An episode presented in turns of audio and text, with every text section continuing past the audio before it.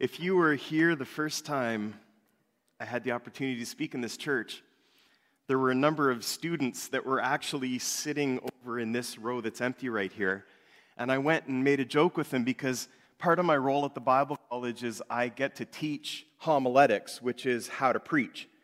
And so I gave them this assignment where they had to intently listen to this 10 sermons throughout the semester and journal their feedback and their comments and think about what they'd like to integrate into their own preaching ministries and what they are sure they don't want to integrate, what they want to stay away from, bad examples, and, and just have that self awareness. And uh, I ended up preaching in front of the students who were journaling. And so I'm grading those assignments right now, and I'm reading their feedback on my own sermon, which is a little awkward. And I just have to say, as much as I love the students, I'm a little relieved that they went home on Saturday. If you're watching online right now and you're a student, I apologize. I do miss you and I do love you. But I feel like a weight's been lifted. I don't have to preach a sermon that they're going to pick apart uh, in all love. But that's all good. Uh, I'm really excited. I, I love to preach, I love to share, and it's a, it's a real honor to, to have this opportunity now to share with you. Um, I'd like to talk a little bit on a theme that really comes the week after Easter.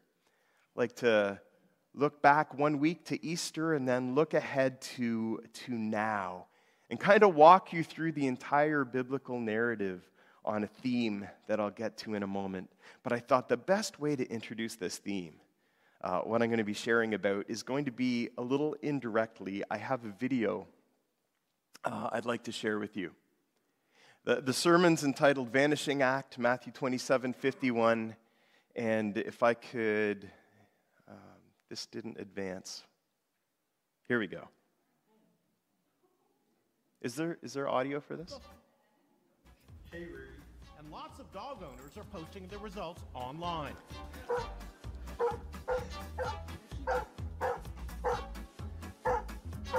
As you can see, all you do is hold a blanket in front of you, then quickly run away as you drop it. Poof, you're gone. From the dog's point of view, it really looks as if you vanished into thin air.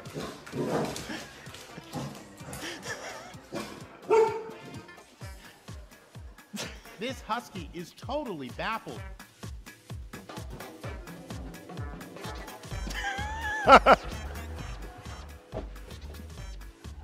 Don't worry, fellas. Your best friend will always be back. I don't know if you've heard about this challenge. It's called, I have to be careful how I say this, What the Fluff. The What the Fluff challenge. It, it is this trick where you fool your dogs, and it's a classic vanishing act, right? The classic vanishing act where um, all of a sudden someone disappears and the dogs don't know what's going on. And it's funny precisely because we know what the dogs don't know. We know what's actually happening. We know why they're confused, and it's great to watch their reaction. Um, vanishing acts are a staple in, in uh, the magical trick world, right? You've, you've, you've all seen, I'm sure, an example where someone does this trick and all of a sudden the assistant just disappears and then they show up later in the audience somewhere. Or perhaps you present a quarter so everyone can see it. I, I wish I could do this, but I have no skill at all in this area. And then all of a sudden, the quarter disappears, and then you pull it out from behind their ear or something like that. You've all, you've all seen tricks like this. Well, I learned and I, I, I learned some of this from uh, uh, a book by Pete Rollins. Uh, but he, I, I learned that there are three steps to presenting this sort of thing. The first thing is called the pledge, and that's when you present something to people. Whether it's a person, whether it's a quarter, an object, you make sure everyone can see. It's called the pledge. The second step is called the turn, and that's when you run when the blanket drops. That's when the quarter disappears. That's when whatever was presented in the pledge actually vanishes, the turn. And then finally, the third step in all these things is called the prestige. And that's when what has disappeared uh, seemingly miraculously reappears. And you saw it in that video when the owner of the husky showed up and the dog was overwhelmed with joy because the owner had returned. You see when uh, the assistant appears in the audience or the quarter is pulled from behind someone's ear. We have this pledge, turn, and prestige. And I want to use this framework, this idea, to reflect on this one truth. I want to share it with you. And it's this if this works. God tends to show up in unexpected places.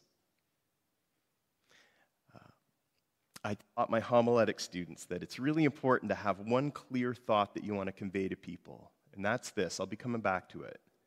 God shows up in unexpected places. I want to consider what happened at Easter and reflect on how God shows up in unexpected places. I want to take this by the end of the message to our own lives and think about how we live our week to week life and reflect on how, if we have eyes to see and ears to hear, God shows up in unexpected places.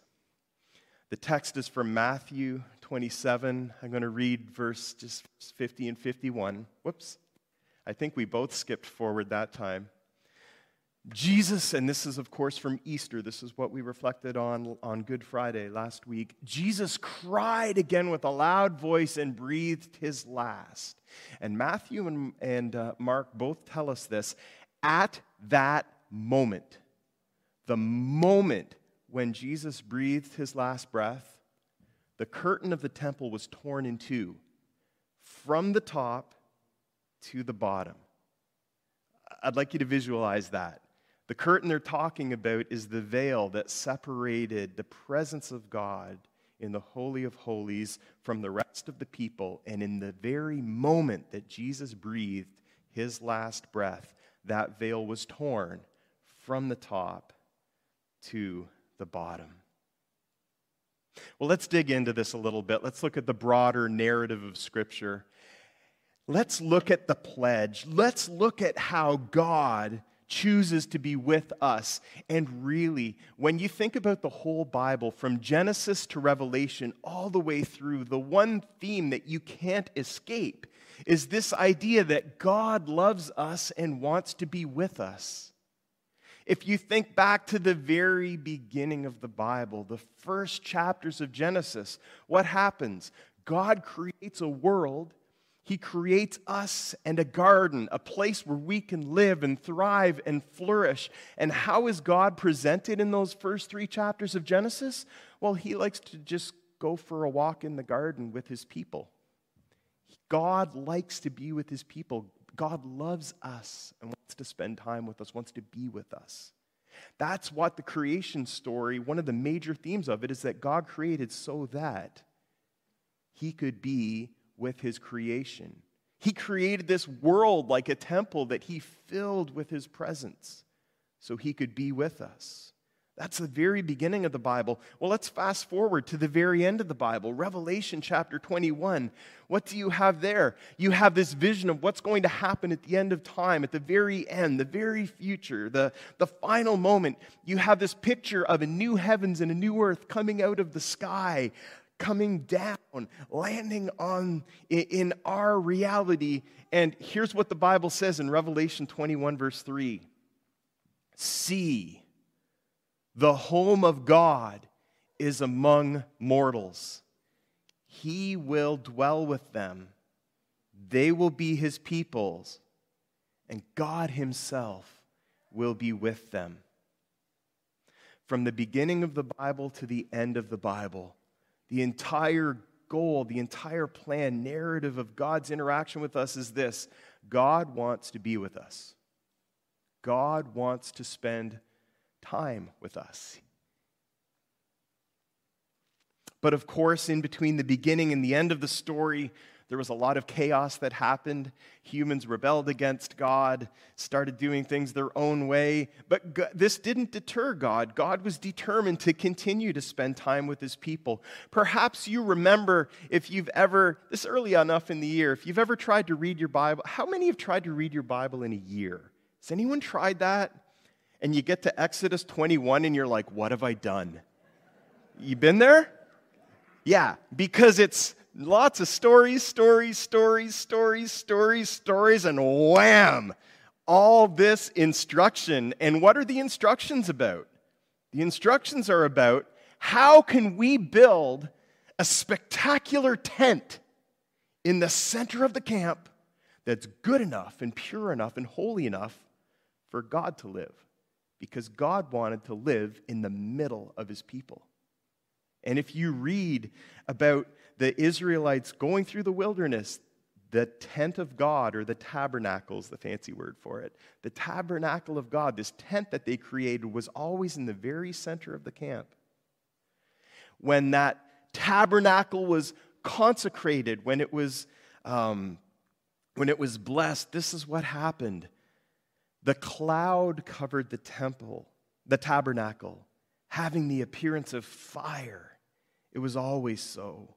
The cloud covered it by day and the appearance of fire by night. You see, because God's people recognized that on top of the mountain of Sinai, where Moses met with God, there was fire and there was smoke, and it was symbols of God's presence.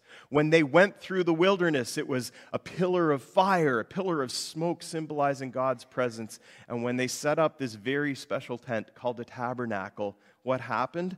God arrived in fire and smoke. And the presence of God was with his people because just like in Genesis, just like in Revelation, God desires to be with his people.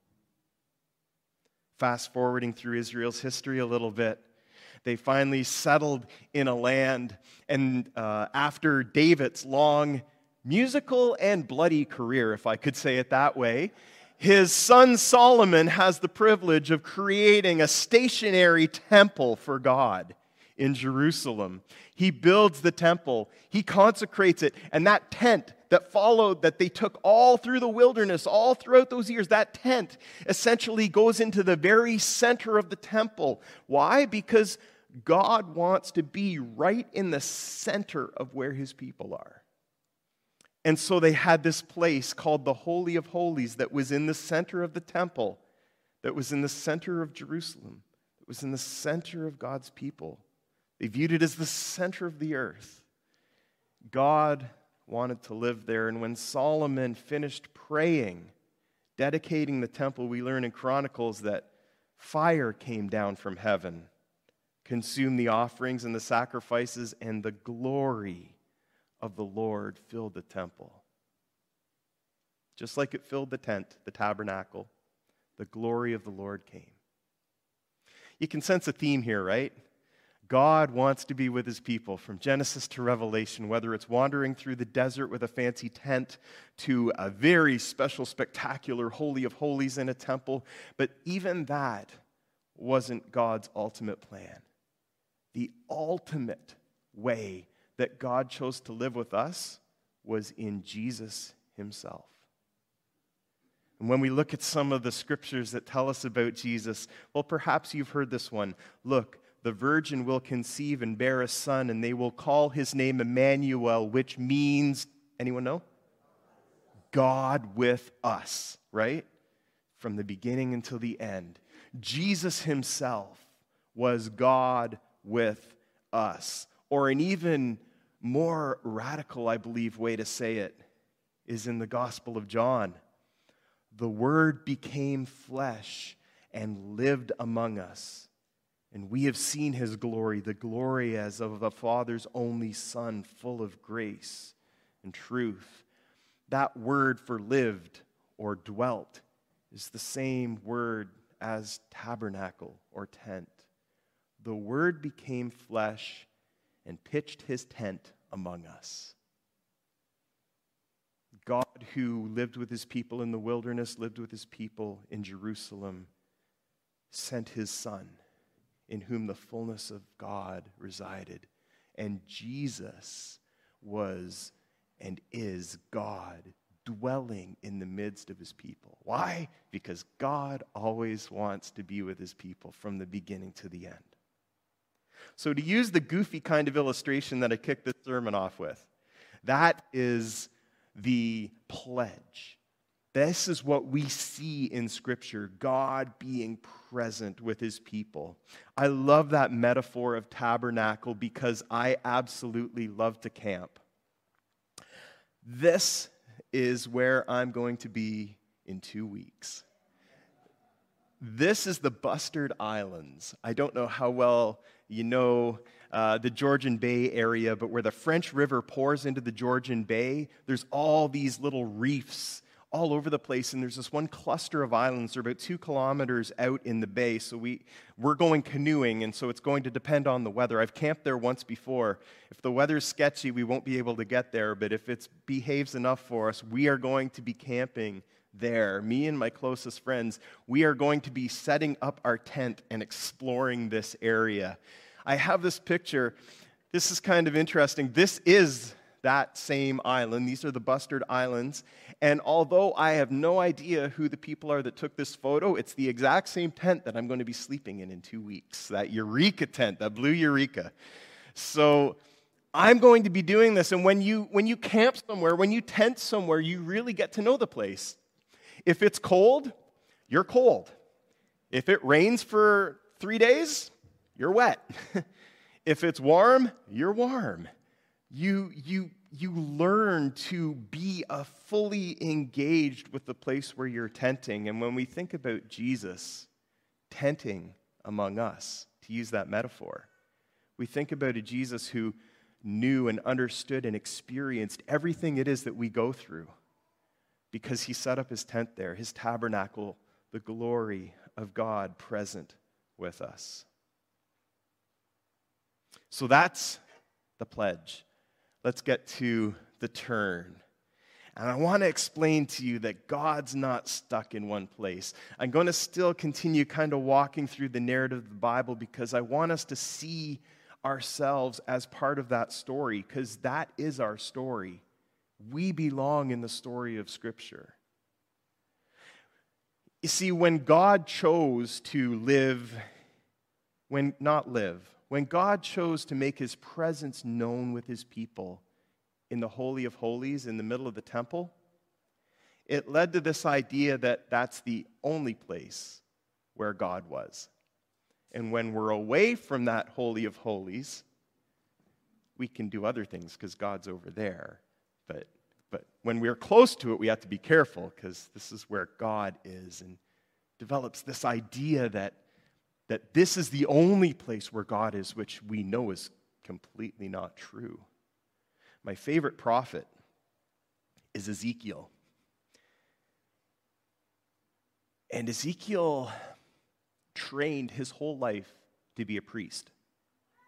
He trained to be the person who could approach the presence of God in the Holy of Holies and mediate between God and the people he grew up in a priestly family. He would have been trained so that when he turned 30 years old, he would be able to take his role serving in the temple and actually being close to the presence of God.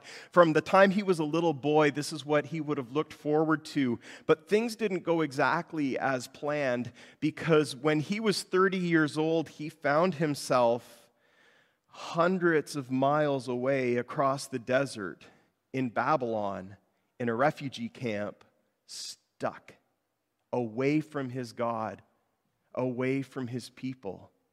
Because Nebuchadnezzar came in, the Babylonians came in, and ultimately destroyed the temple.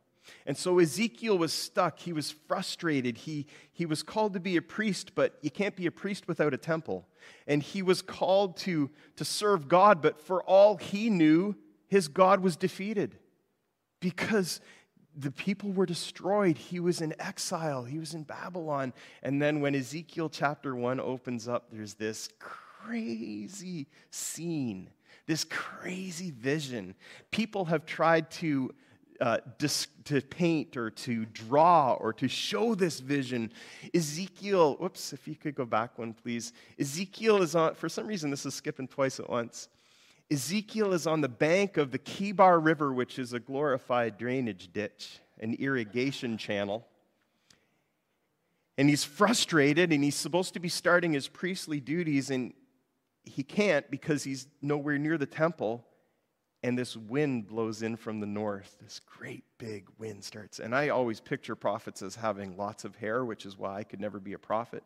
But I always picture like the super long hair, the long beard starts to blow in the wind. I don't know any of this, but it's just how I visualize it. And Ezekiel is standing, and this wind blows in from the north, this storm, and he starts to see lightning striking, and he's on the bank of this irrigation ditch in exile, and all of a sudden the storm, and I, I, I kind of picture him as just completely fed up and just saying, Fine, hit me. Like, I don't care. My life's over, anyways. What am I going to do with it? So he lets the storm wash over him, and as the storm approaches, the clouds open up, and he sees who is in the center of the storm. And the short story is everything he was trained to, to care for in the temple where God lived was actually in reality right there in front of him. Because God is not stuck, God is not bound to one place. Ezekiel sees this vision of, in the right hand side of the picture there, a wheel within a wheel full of eyes all around this terrifying, frightening vision. Um, and that vision points to the fact that uh, they're wheels. Wheels are what you use to move things. God is not stationary, God is not stuck. And God is not just over in Jerusalem. God could even be where Ezekiel was. Those wheels could move. There was eyes they could see. God is not limited to his temple. And in fact, a few chapters later in Ezekiel, Ezekiel has a vision of the temple back home in Jerusalem, and he actually sees God lifting up, in a spiritual sense, in a visionary sense, lifting up off the temple, going over to the hill, and leaving because of the judgment. Anyways, I could get really stuck in here, and I, I think I may be uh, drifting too far. So let me, let me pull this back a little bit. God is not stuck in one place, He never has been.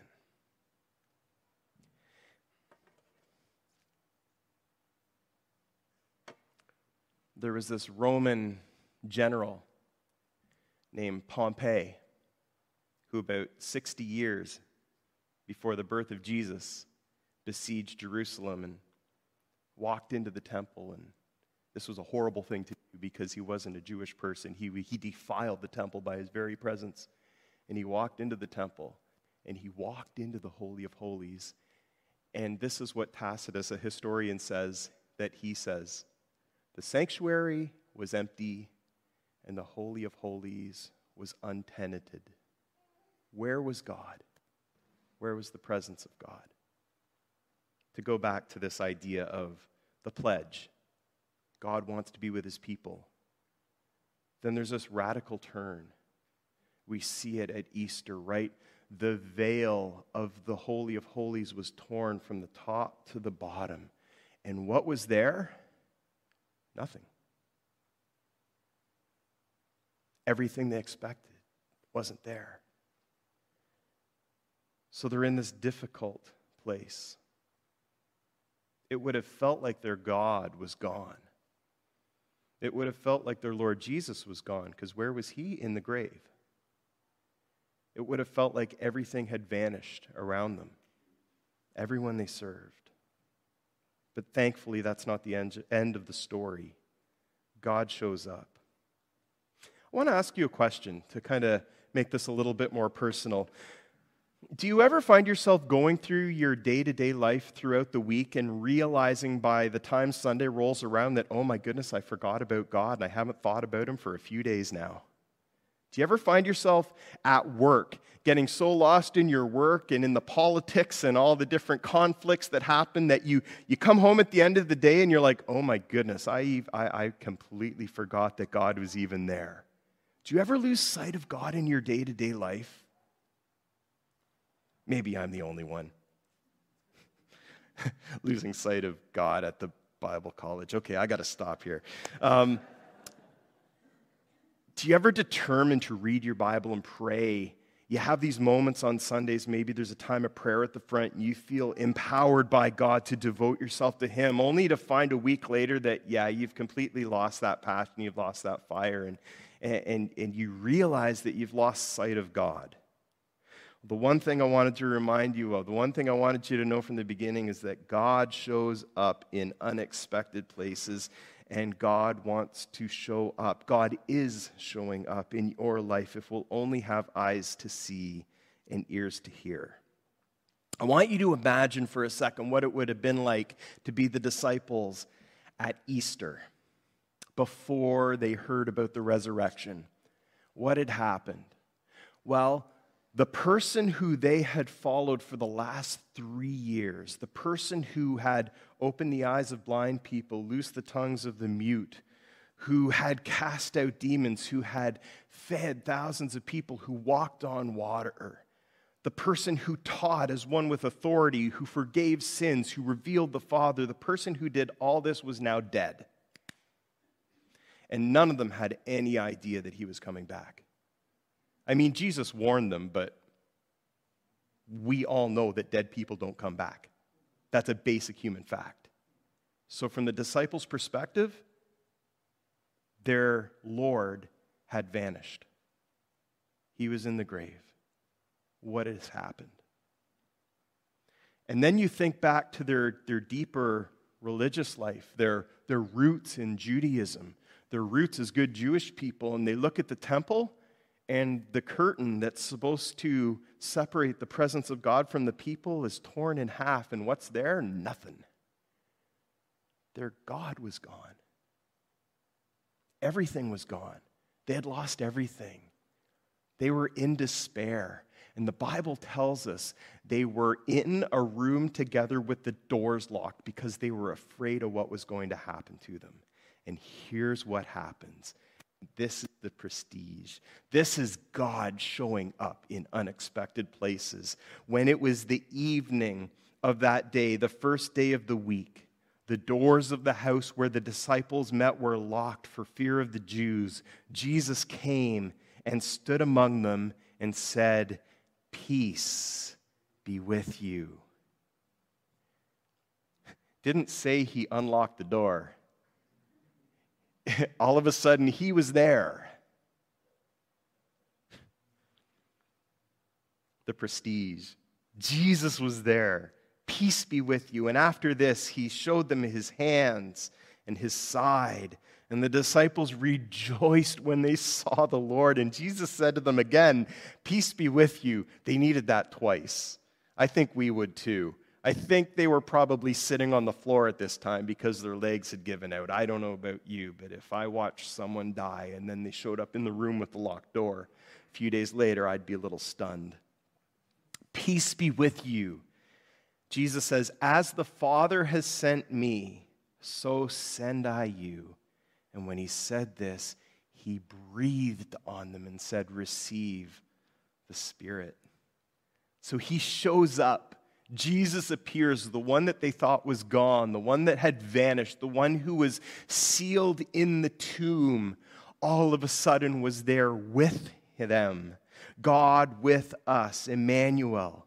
He offered them his peace and he commissioned them. He said, Just like the Father sent me in this, into this world, I'm sending you in the same way. So go into this world, but you're not going on your own. He breathed on them, just like God breathed into human beings and they came alive, He breathed on them and said, Receive the Spirit.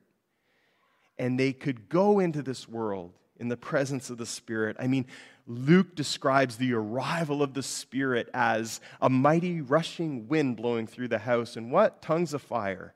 Because when God shows up, you get fire and you get wind. It's something that happens.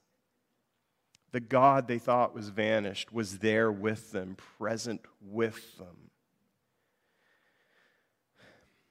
The God who had supposedly disappeared or vanished was with them after all.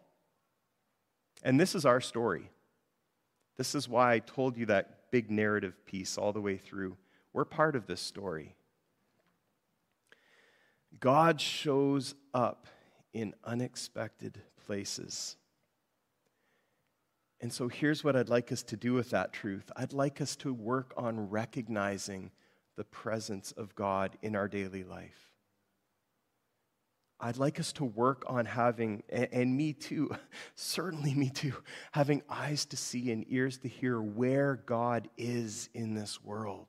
Because God is always active. God has poured out his spirit upon us and made us his church.